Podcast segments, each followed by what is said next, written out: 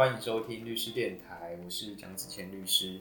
这一集是律师电台的第二十集，我们一样很高兴可以邀请到伟俊律师来跟大家分享这个礼拜有趣的法律新闻。对啊，好快二十集。嗨，大家好，我是洪伟俊律师。对，二十集代表已经过五个月，那就是一样可以持，希望可以节目可以持续走下去，然后带给大家每个礼拜就是也不敢说是娱乐节目啦，嗯，对，我们是我们是知知识性的节目，温温暖而富有知人识性人性知尊严识性。知识性。好，我觉得这礼拜就是有一条新闻引起我们的兴趣，就是有关于陈松勇这个人的遗产。陈松勇是谁？陈松勇应该是上我爸爸或者爷爷那个年，或是我爸爸或是爷爷那个年代的那个演艺圈的名人。嗯，他就是演过很多电影，但是哦我没有全部的看过，那只知道这个人，因为他骂国骂还蛮有名。哦对，不知道你有没有听过他骂国骂的片段？我我我我应该是听过啦，但我真的跟他不熟。你刚刚打喷嚏是不是他在你身后非常火？哎对，哎 哎，不是你在那边讨论的。对对对。可是我觉得我们是借由他，然后来带出大家其实，我觉得这辈子多多少少都会碰到的问题，就是有关于遗产的问题。我先说，我看新闻，就是陈松陈松勇他留下五千万的遗产，嗯。那五千万的遗产里面，他有留给其中他有立遗嘱啊，嗯。所以他有留了差不多几百万给他的他的生前的看护，对，一直照顾他的看护，其实对。蛮有情有义的。对，然后剩下的，因为他没有老婆，嗯。或是已经离婚或怎么样，不知道，嗯，然后也没有小孩子，对。那父母亲应该也走了，对对，对所以对最后就会被兄弟姐妹，还是还还还没有，生存，还是上上上生存的那个兄弟姐妹对，给分走，那大家都跳出来说，哇，那这个为什么兄弟姐妹平常都不闻不问，就分财产的时候就跳出来？对，我觉得很有趣，然后也跟民法继承篇其实息息相关。对就第一个继承人到底有谁？第二个，如果你是继承人的话，你要分什么？应继分是多少？特留分是多少？我觉得嗯我们今天都可以来好好的跟大家分享一下。对对，首先是那个你怎么看这个新闻？应该是这样讲啊，就是说我看到很多网友会在底下留言说，奇怪为什么兄弟可以继承？嗯，对，哎、这边可以跟大家分享一下，我在讲台湾的法律之前，呃，有人跟我说，我听到了，对，这个还没有求证过，嗨，有人跟我说，你知道吗？你知道对岸就是中国，他们的那个，或者说我们说大陆啊，反正就是中国啊，他们的那个签署法啊、你嗯，知道有谁有继承？就是除了、哎除了就是等于说子女之外，他们的长媳就是等于说，如果我们说公公子的对，就是大儿子的老婆，的老婆，他是有继承权的。长子的老婆，对，你你你你你有想过为什么吗？长，因为我在想，因为传统上怕大儿子会会比老爸先走，所以为了要留住，因为你你长媳是要捧神主牌的人，老实说，所以哦。我觉得他们把遗产留给长媳是为了怕说可能大儿子先长子先走，嗯，有没有这个可能？哎、我觉得蛮有可能的。其实还有，我还听过，就是跟我讲的这个人的说法是说，呃，其实是因为可能到父母晚年的时候，嗯很多都是等于说这个媳妇要负责照顾啦。嗯对，其实我家自己也有这样的状况，不知道我我我我我不知道我家人我们在听这个我们的节目啊，但我觉得应该是可以讲啊，反正就是。呃，我就很客观的讲，就我觉得像我大舅、三舅，就是照顾我外公外婆，就是很真的是很辛苦啦。嗯那当然，除了他们两个之外，就我大舅妈跟三舅妈也是啦。对对对，因为我二舅人不在国内嘛，对对对，所以就是我看到他们这样，其实也是真的是很辛苦。对，所以好了，我们题外话，嗯简单来说，其实我们先不讲别国哈的这个他国事务，对，西台湾，对，我们先讲我们台湾自己的法律，就是，嗯呃，遗产继承人他其实是有个顺序的，第一顺序要要先注意配偶是有的，所以刚刚子谦有跟大家讲，就是我们的永博他是没有没有配偶的，所以大家就没有这样子。配偶就老婆啦，对对对，老公。公老婆啦。那那个，可是呃你要走的时候，他还另外当然他要还在，对对对，那那个继承人的顺序，第一个是直系血亲卑亲属，其实就是你的小孩啊，对。还有孙子啊，对。对，这叫直系血亲卑亲属。那再就是第二顺位是父母，嗯。再来才是兄弟姐妹，那最后才是祖父母。对。对，那呃，其实它是有个顺序的。换句话说，其实有小孩就不会走到父母，就是等于说小孩可以继承，就不会让父母继承。嗯，那父母可以继承，就不会让兄弟姐妹继承。它就是有个这样子的顺序性哦。那所以其实这一件就像子谦刚才讲的，为什么兄弟姐妹会有继承权呢？就是因为永博他没有老婆，没有小孩，或者是在下一代的孙子，那也没有父母也已经不在了啦。嗯所以就是当然就会轮到兄弟姐妹。嗯那加上他的遗产显然是也不少了，嗯所以呢，这个兄弟姐妹就跳出来啦，就要继承了。嗯哎，我顺一下你的逻辑，嗯。你刚刚说第一顺位是直系血亲的卑亲属，对。对，那很多人可能会搞混说，哎、你刚刚不是有讲到配偶啊或老婆什么？哦。跟大家讲，就是老婆如果还在世，或老公老婆还还存还生存的话，就是一定会有的分，嗯，一定会有的分，所以你不用特别把它列在第一顺位或第二顺位、第三顺位、第四顺位，对对对，它有点像规格外的。啊，对，那再来就是说，如果配偶有的话，那就是配偶跟一二三四哪一个先还存在，就还还活着，嗯，还有还有这个这个身份的人，对他就跟会跟配偶一起来分。对那分多分少，其实法律上有规定。等一下我们来讲。对对对对对，这就是你等一下要跟大家讲那个应继分的那个。对对对对对对，呃，这边先跟大家提一下，就是我不知道大家之前有没有，我记得我们之前某一集有提到，嗯对，其实像那个呃，大家知道就是遗产会有遗产税，对，那呃配偶呢，就是为什么会讲遗产税？配偶是这样，他呢在那个呃这个跟子女哦，哎、不一定子女啊，反正跟继承人一起分遗产之前，大家还记得吗？我们有讲过配偶哦，在他方配偶死亡或者是离婚的时候，如果你们的财产制没有特别约定，就是走所谓的法定财产制。嗯这个时候你可以先做剩余财产分配。对那也就是说，其实就是跟我们之前讲，应该是离婚的时候跟大家讲过了，就是说你可以先看你这个婚姻的存续期间，就是到对方过世为止，那你们的财产是多还是少？那如果对方的财产比较多，那你可以先请求分配。也就是说，其实先把呃遗产跟你的这个财产哦，先做一个比较。那婚后财产的部分呢，多的要先分一半给你。那就是还是要回到我为什么要讲遗产税，因为遗产税大家可能知道它有个免税的额度，所以其实对当如果哦、这个被继承人他过世的时候所余的遗产其实是比较多的话，嗯那为了不要缴遗产税，配偶呢先行使剩余财产分配，嗯也就可以让配偶之后再跟小孩继承的时候，就可以在那个免税的那个 range 里面这是一个一个诶、一个对，算是小技巧了。嗯。对对对对对，这个也可以跟给大家做一个参考。对，但我们今天先不讲夫妻嗯，剩余财产分配。嗯，剩余财产分配，我记得我们在里面讲过对，了。我记得我们有讲过，所以大家可以如果有兴趣的，可以参考我们之前的节目，嗯，对，特别找一下标题有离婚的，就是 那个时候谁离婚？那个吧，哎、是王力宏吗？不是吧？对，好像是哦，是王力宏吗？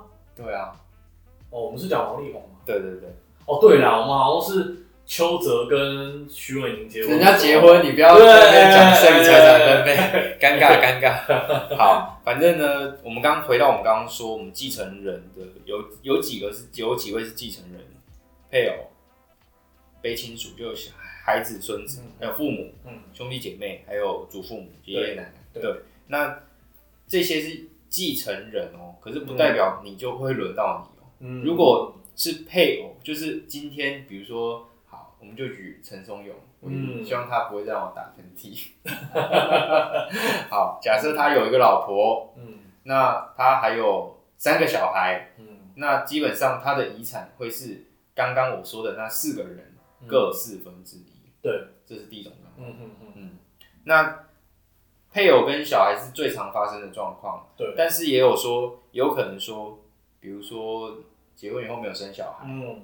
那今天如果是配偶跟被继承人，就是死者的父母亲嗯嗯，下去分，要下去分死者的遗产的话，配偶会先拿走其中的一半，对，然后剩下来的就是如果父母都健在的话，就是父母再各拿剩下二分之一的各一半，对所以是四分之一。嗯对所以如果永博有四千万，嗯，那他太太就可以分到两千万，对他父母就会分到各一千万。对对我觉得这样会比较清楚啦。对对对对对，那刚刚这种分法，在配偶跟父母一起分，或是配偶跟兄弟姐妹一起分的时候，都是一样，都是一样的。嗯，但是又有一种特更特别的是，如果是配偶跟祖父母一起分的话，嗯。假设今天永博这边有三千万，三千万的遗产，嗯。那配偶基本上是可以分到三分之二，嗯。不是我刚刚说二分之一，所以有更多。嗯嗯，对，所以是两千万分到两千万，嗯，嗯那剩下的一千万就是祖父由祖父母嗯，均分，如果都健在，就一人各五百。对对，这基本上我觉得这个状况蛮难发生的。诶、我觉得蛮难发生，但是不见得就是因为现在毕竟高龄化了。哦，对，所以我觉得很多就是可能就怎么讲，虽然是白发人送黑发人是很难过了，但是祖父、父母、祖父母健在的，就是等于说可能因为意外或者疾病，其实也不是不可能。嗯，对，那呃无论如何，我觉得这样子的规范的意志，应该是主要是呃在彰显说，我觉得遗产毕竟是过世人留给还在世的人的一个。呃，你可以把它想成是我个人认为是一个祝福或者是慰藉啦。嗯，当然，常常因为遗产多了，就是会衍生，我觉得被继承人不太愿意看到的，对，不太愿意看到的这样子的的争产的状况。可是无论如何，这就是一个祝福。那既然是这是一个祝福，而且其实还隐含了说让呃生者可以继续就是受到照顾这样子的意涵。嗯，那所以如果是配偶跟小孩，其实大家可以想象，基本上立法者会认为说你们是同一个地位，所以我就平均的照顾你们。嗯，可是如果是配偶跟被继承人的父母或是兄弟姐妹，这时候你就看到了，那个立法者基本上会觉得说，呃，我要多照顾你配偶一点，嗯，对对，所以会让你配偶先拿二分之一。嗯那如果再跟祖父母，因为祖父母其实是这样，你让祖父母多拿，然后祖父母如果过世了，其实还是会分到那些呃所谓的就是其他，等于说你你不知道会分到谁手上啊。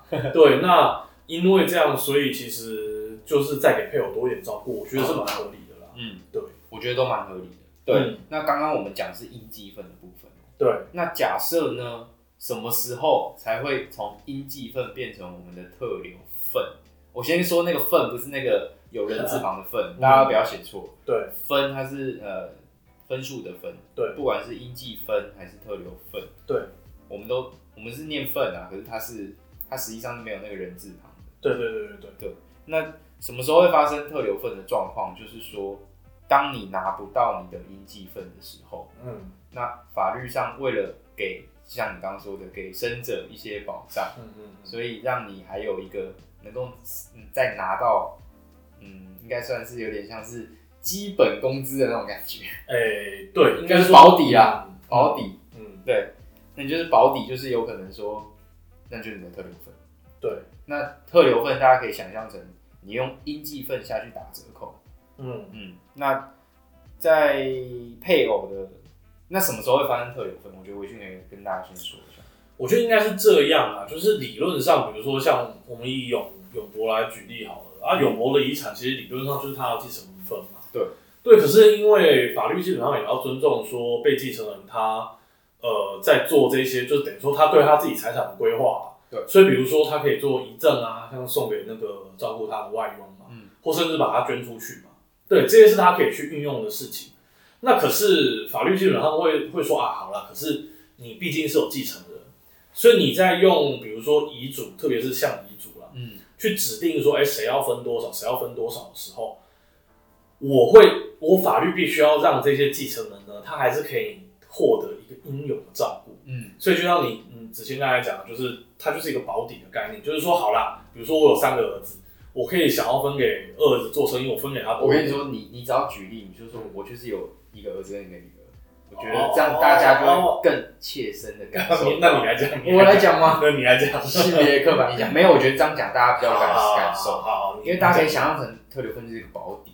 嗯，那你要保底，就是为了要保什么？就是要保一求一个重男轻女的平衡。嗯因为假设爸妈就是很很重男轻女的话，比如说把遗产全部留给儿子，那结果生前都是女儿在照顾，就是有发生这种事情，所以法律上立法者才会借借由所谓特留份的规定去保障女儿嘛。嗯，没错，其实就是保障女儿啊，也不用特别讲说保障儿子，就是女儿。嗯嗯嗯对我觉得你讲的其实确实是很那个，因为我自己也接触过很多，呃，台湾传统会认为说女儿并没有继承权啊，但是我想这个当然是这个随着时代演进一定会有改变啊，对，特别是近年的这样子比较平等的的男女平等的状况嘛。那可是我自己碰到的还是有很多呃比较偏长辈啊，嗯那他特别是女性的长辈，他会认为说，那我就是没有这样子的的权利。那可其实是有的，好不好？好，就是呃情感情感上可能没有，可能会觉得说嫁出去的女儿或是泼出去的水就是这样，嗯，但法律上是有的，嗯就是特留所谓的特留份，最终最终的保底，对，除非你抛弃继承，对，那这个我就等一下可以再讲。嗯，我们可以跟大家那刚就是有讲到说，特留份就是在比如说在被继承人呃把你的应继份嗯也给处分掉的时候，嗯。到那个时候你就有所谓的特留份，比如嗯说他把他的遗产都指定捐赠给某某基金会啊，对，或是说他有立遗嘱的状况，因为这种通常都是有立遗嘱的状况下，对。对，那有立遗嘱，比如说我有一千万，我把其中的九百万给基金会，对。对，那可是剩下的只剩下一百万啦、那如果我今天我的应积分算下来是两百万的话，对对，那就是侵害到应继份嘛。那我就是要看一下说，那这个到底有没有特留份？嗯嗯嗯，对，那假设我的特留份，假设我特留份是一百五十万，结果你连遗产有一千万，特留份有一百五十万，结果死者已经立遗嘱把其中的九百万处分掉了。嗯嗯，那其实你还可以去主张说，那一百五十万是你应得的。对对对对对，没错，我觉得这样讲好像有点绕口，可是对。这是最好的解释方法。对，简单来说是这样啦，就是原本就是呃，继承人他其实其实就是平呃呃按照法律的规定去分那个遗产。对。那可是呢，就是呃法律也就是还是要尊重被继承人他的愿望，那所以其实才会有特留份的设计。那当然还有之前刚才讲，就是保障这个这个呃基本的的继承人这样子的、嗯的想法。那跟大家讲一下特留份怎么算哈。嗯特留份呢，按照法律的规定是这样：直系血亲卑亲属，就是我们刚才讲第一顺位的继承人，他的应他的特留份是应继份的二分之一。嗯换句话说，就是比如说两个小孩，对，刚刚子谦讲一男一女，那如果呢，就是原本两人就是分二分之一嘛，那这个叫做应继份。那特留份是应继份的二分之一，也就是说，呃，女假设是女儿啦，女儿的那一份特留份就会是她的应继份，也就是原本的财产的二分之一再二分之一。也嗯就是说，他的这个特留份就是四分之一。那父母的特留份其实也一样，嗯对，但大家注意哦，父母的特留份是应继份的二分之一。那这个在什么时候会有会有差别？在子谦刚才讲，如果是大家还记得吗？配偶跟父母一起分的时候，嗯，因为配偶会先拿二分之一走，对，所以父母只会从剩下的那二分之一的遗产再去分。对那如果父母都健在，那就是父母就是各四分之一嘛。对，那四分之一的再二分之一就是他的，对，八分之一就是他的特留份。嗯嘿啊，然后这个诶、配偶的特留份也是应继份的二分之一啦。嗯对对，那当然配偶其实本来就拿比较多。那注意哦，谁拿比较少？兄弟姐妹。所以兄弟姐妹的特留份是应继份的三分之一，跟祖父母一样。嗯嗯我觉得这个也就是呃再次彰显了，就是立法者在不同的阶段他会考量不同的事情。对，所以其实在这个规定里面，我们就可以看到说，立法者基本上会希望说，遗产要优先拿来照顾的就是第一个小孩、孙子、直系血亲卑亲属，对，第二个是父母跟配偶，嗯啊，其次才是兄弟姐妹或者是祖父母。嗯嗯，对对，这个是呃我们讲的特留份的规定啊。这是他精神啊对对对对对，嗯。嗯，我觉得大家如果听到这边还没有读掉的话，以下就是更进阶版，这边是真的是最基本款的。对，如果要进阶版，就是我们就接下来讲，就比如说代位继承，哦。我觉得，我觉得代位继承就是它是一个很有趣的故事啊。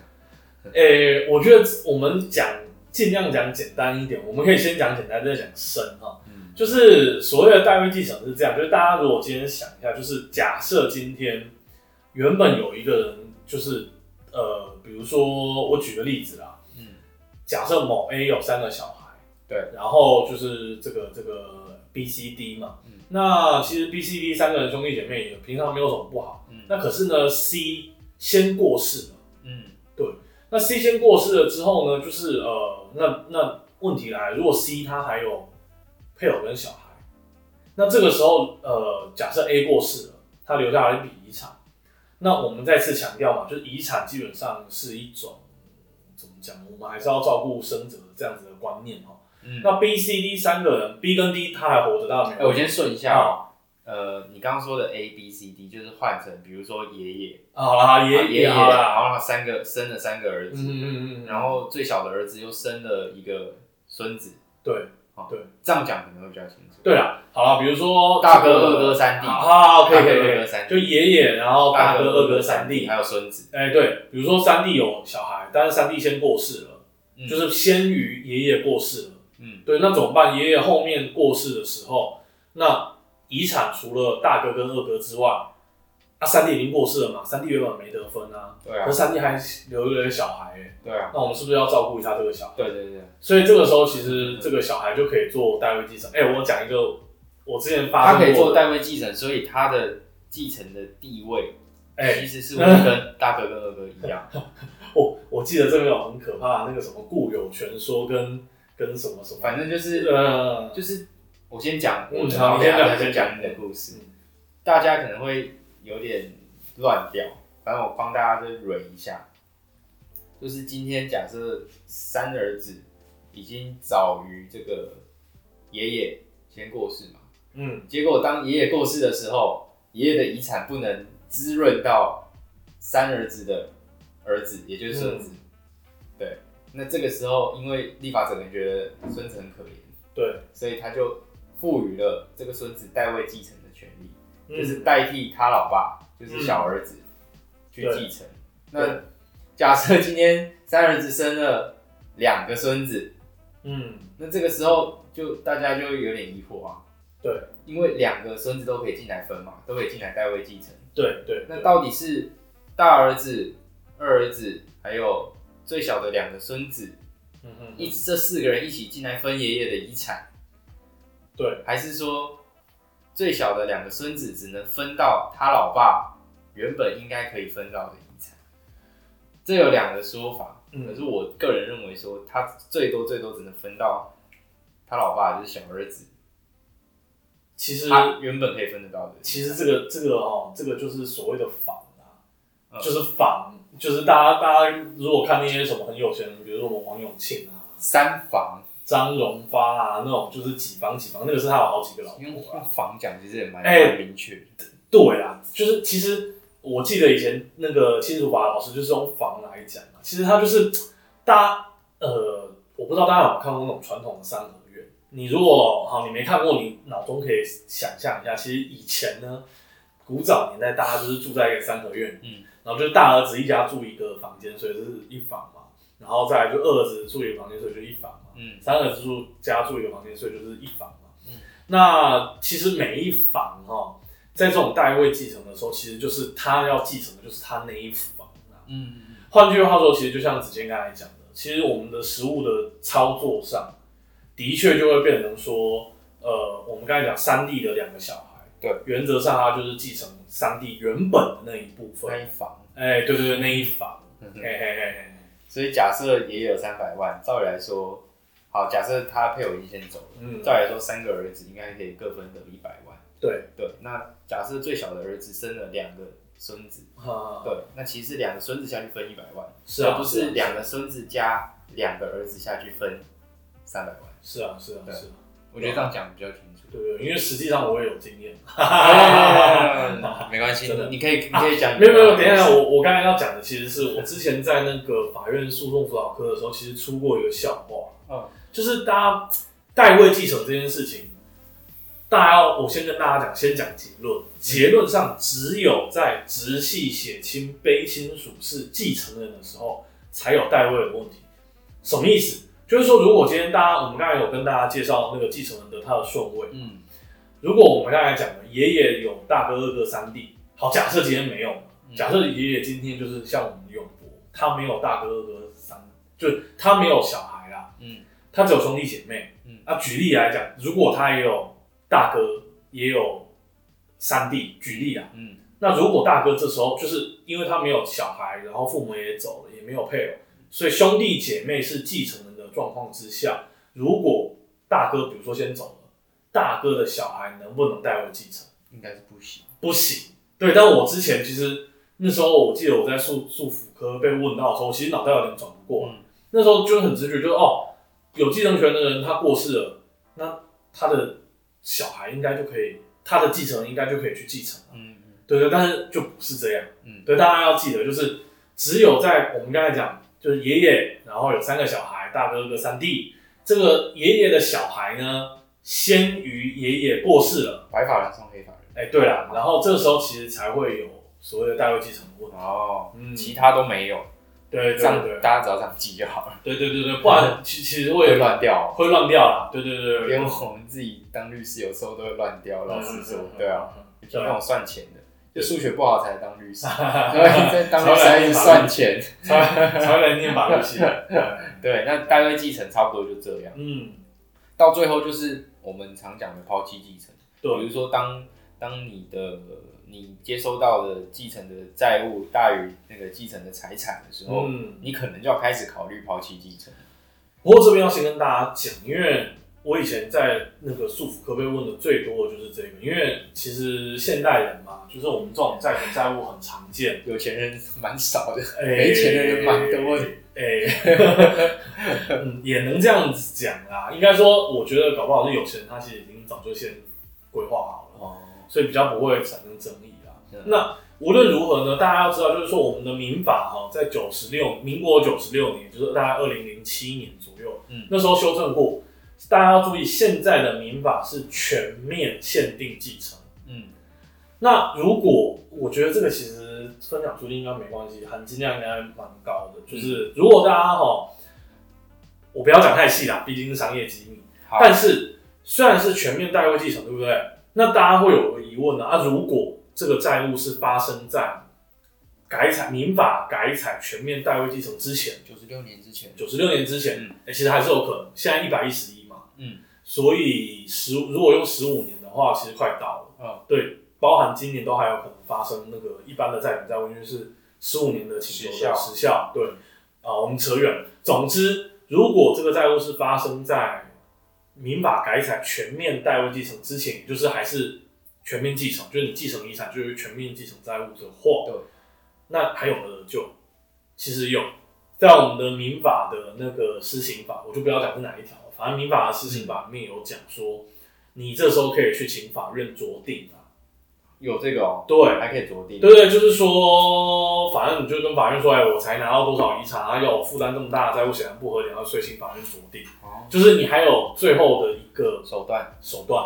对，啊，但是就是还是回到我们现在一般的状况，就是民法是全面限定继承。什么叫全面限定继承？就是说原则上你的呃这个继承遗产多少，你要付的债务就是在你继承遗产的这个范围之内。就你不用拿你个人名下的财产去付那个哎你继承到的债务，对对，没错这。样讲。对对对，那可是大家就会觉得，那那我为什么现在还要做抛弃继承？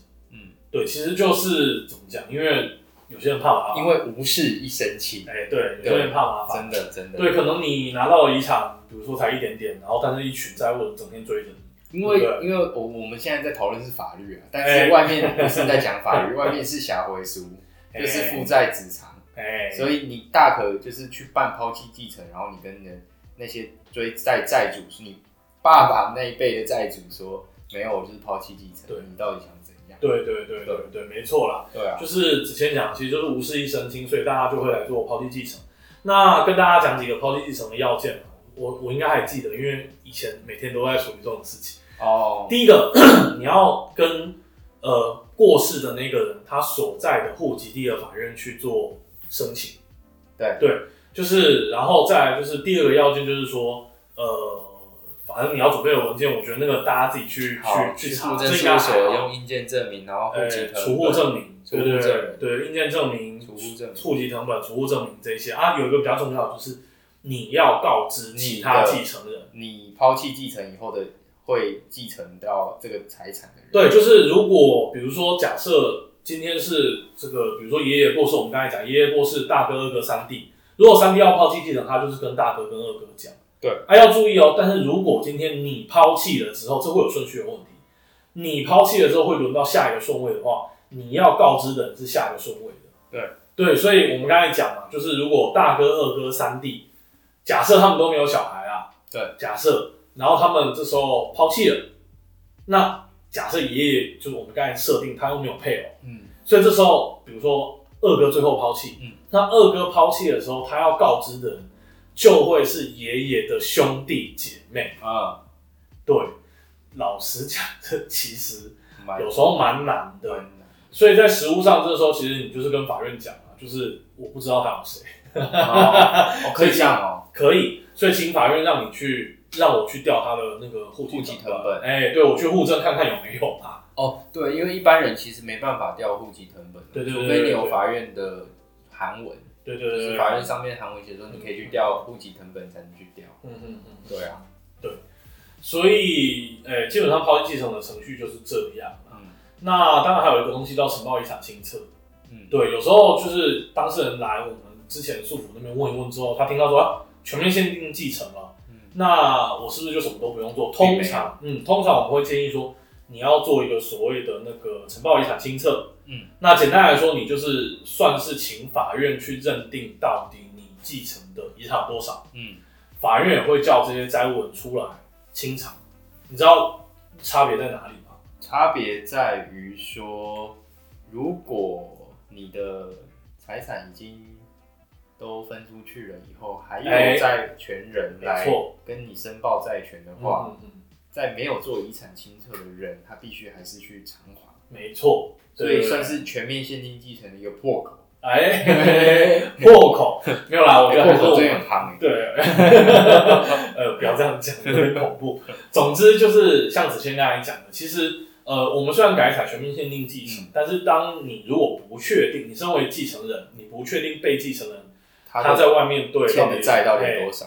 那你如果随便拿遗产去还，那其实其他继承人就会跳脚嘛，对不对？其他的债权人，啊，对，抱歉，其他的其他债权主对其他的债主就会跳脚。因为债权平等，嗯，对所以其实你不能说我跟你跟哪个债主比较好，然后你就先还他哎、钱。对，对如果你随便去做这件事情，那抱歉哦、其他债主跳出来，那你就要拿自己的钱来还了。嗯，对对对，所以呃，建议大家啊，如果你就是等于说你不想抛弃继承，但是你又怕呃后面可能会影响到你自己的权益，那至少要去做承报遗产清册。嗯，对对对，这样我理解。嗯，嗯，我觉得伟俊讲的蛮清楚的。对啊，毕竟是对不对？号称什么束束缚科扛把不子？是不是不是不是不是吗？对，那个哎、我们老板说我是法律千人斩，什么千人斩？就是斩过啊，千人斩。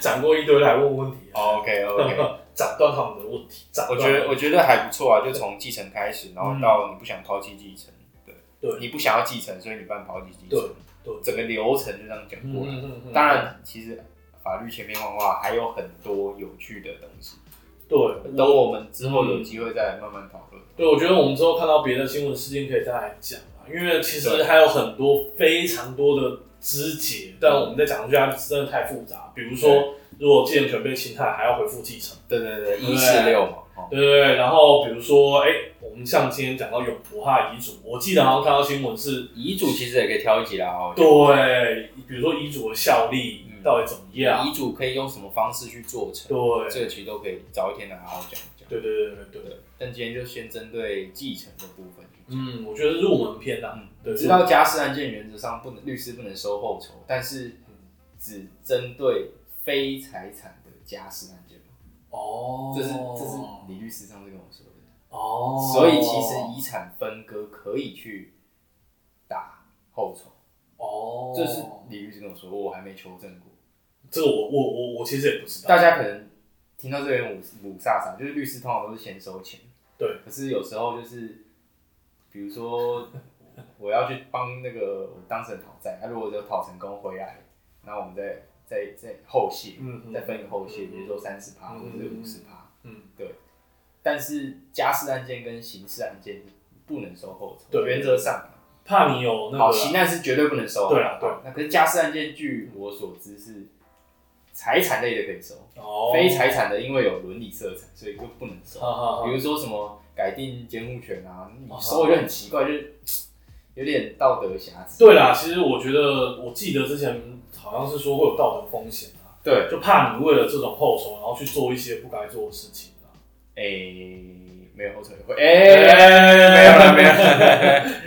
好了，那这这是题外话了，嗯对。但今天还是很高兴可以跟伟俊一起讨论，就是永博对 RIP 对对对，Rest in Peace。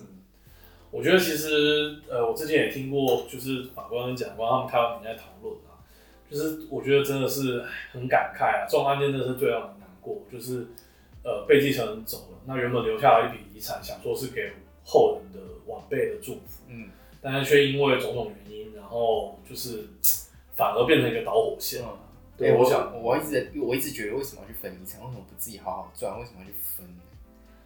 靠自己就好了。我觉得通常会有纠纷，就是那个钱太大了，哦就是对我我本来想要大声斥责的，但是那个钱实在是太多太了。多了，对 本赤蛋多。对对对，好，可以可以。那今天还是很谢谢伟俊，就是跟我们讨论。今天的那个篇幅不长，节目嗯篇幅不长，但是还蛮精华的。对对对。那我们就下礼拜同一个时间再继续见。OK，好，大家拜拜。好，律师电台，我们下礼拜见，拜拜。